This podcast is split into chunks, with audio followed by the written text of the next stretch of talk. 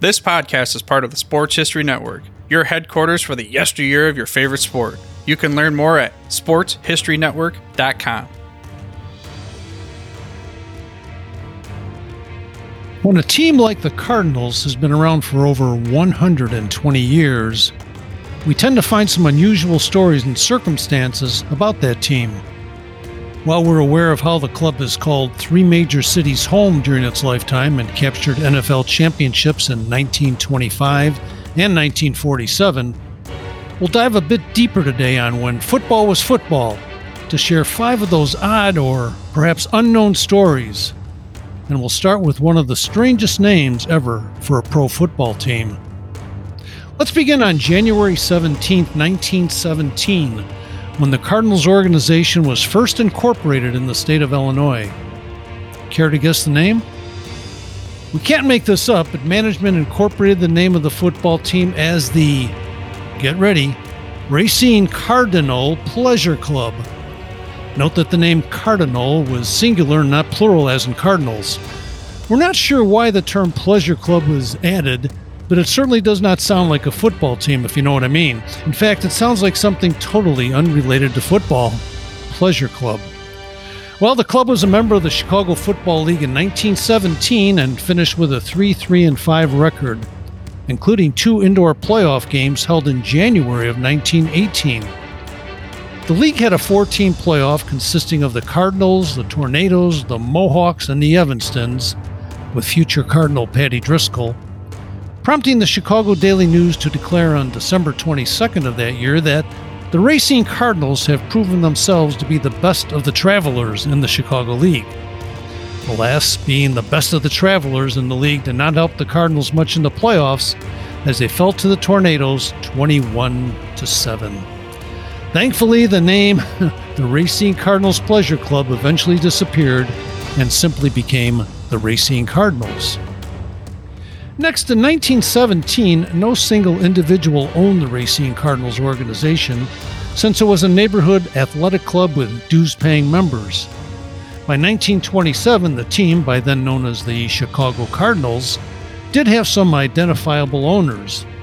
This revelation helped us to unveil another obscure fact in the history of the Cardinals.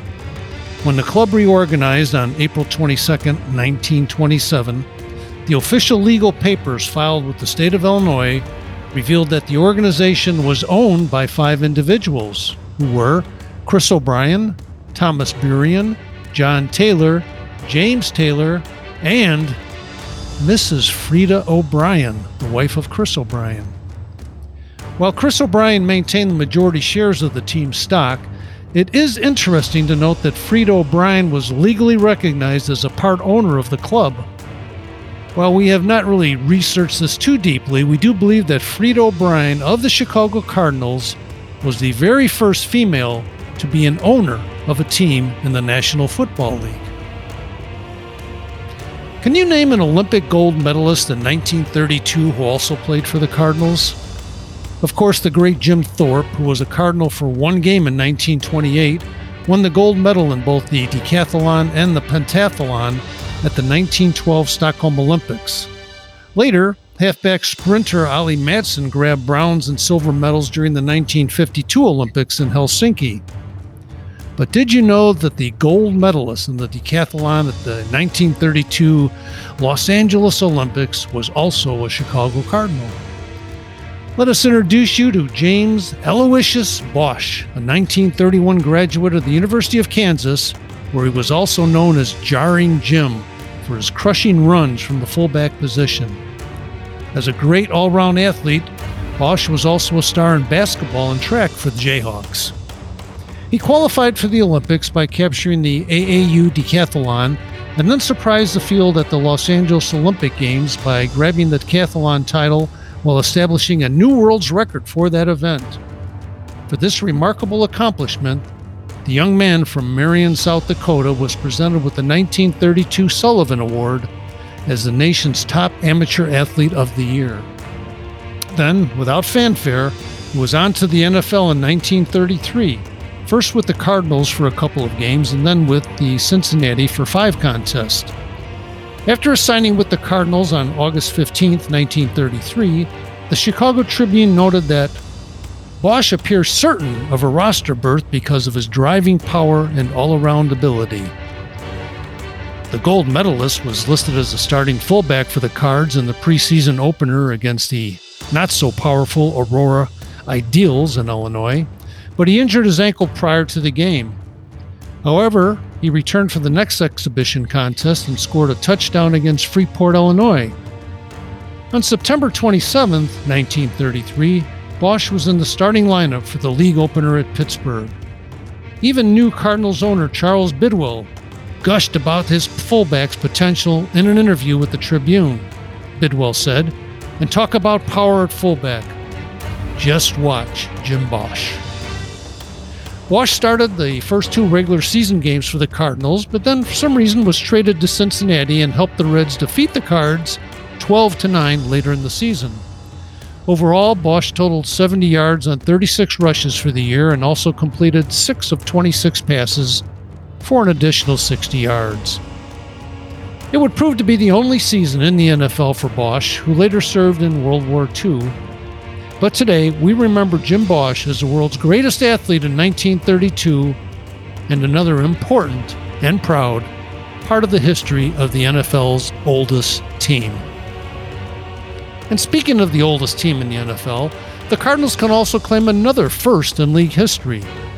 On November 6, 1929, the Cards participated in the pro circuit's very first night game. Originally, the Cards scheduled back to back road contests against Frankford and Providence on November 2nd and 3rd. Frankford captured the victory in the first game, edging the Cards 8 0 in a terrible rainstorm, as described by the Philadelphia Inquirer, and a wonderful example of sports writing for that era. The paper said, A pour down of rain created havoc as Frankford's revamped football team registered a splendid victory over Ernie Nevers and his Chicago Cardinals in a lake which formerly constituted as Frankfurt Stadium before the deluge broke. The half drowned scoreboy succeeded in hoisting the final figures before the continuing rain sent him dripping homeward. That same storm forced the postponement of the Providence game the next day, which was then rescheduled for the evening of Wednesday, November 6th, when, according to the Boston Globe, Providence will have its first floodlight football game Behind the heroics of Nevers, the Cardinals blasted the Providence Steamroller 16 0, which the Boston Globe called the first night football game played in the National Football League. Nevers tossed a 50 yard touchdown pass, scored on a short run, kicked a 20 yard field goal, and booted one extra point to account for all the Cardinals' scoring. The football itself was painted white for better vision at night under the portable lights, and resembled a, quote, large egg, unquote, according to a statement later put out by the Pro Football Hall of Fame, which then added a media quote that stated, There was a panicky feeling that the player who made the catch would be splattered with yellow yolk. Don't say that too fast. Finally, there have been many, many tough players throughout the history of the Cardinals. Paddy Driscoll played with multiple concussions in the very early days while Charlie Trippi was not afraid to initiate fights with fearsome defenders such as Ed Sprinkle of the Bears. But we'll share a tale that includes a little different type of toughness. It began in 1945 when halfback Elmer Angsman from Chicago's Mark Mount Carmel High School was in the backfield for Notre Dame in a game against Navy. According to the book Leahy's Lads, it was a challenging game for Elmer. In the middle of the second quarter, Navy's Dick Scott caught Angsman with a forearm in the mouth, knocking out his four upper front teeth, yuck, and causing his four lower front teeth to be jammed into his gums. He ran to the sidelines where he was met by coach Hugh DeVore, who was shocked by the severity of Angsman's injury. DeVore said, Elmer, you better go to the locker room. Through a mouth that was spurting blood, Angsman replied, Nope, I don't want to. I want to go back in. He then played 54 minutes that day despite his injury. No one never doubted his toughness or his devotion to his team. End of quote. Later, Cardinals coach Jimmy Conzelman recalled Angsman was no heralded star at Notre Dame, but an incident in his career really impressed me. Against Navy, he was hit so hard in the mouth that he spit teeth like kernels of corn. Yet I found out that he was back on the field. A guy like that tough, I wanted. Conzelman later drafted Angsman in the third round of the 1946 NFL Draft, and a year later he scored two touchdowns in the 1947 NFL Championship game win against the Eagles, while also establishing a new rushing record for an NFL title game.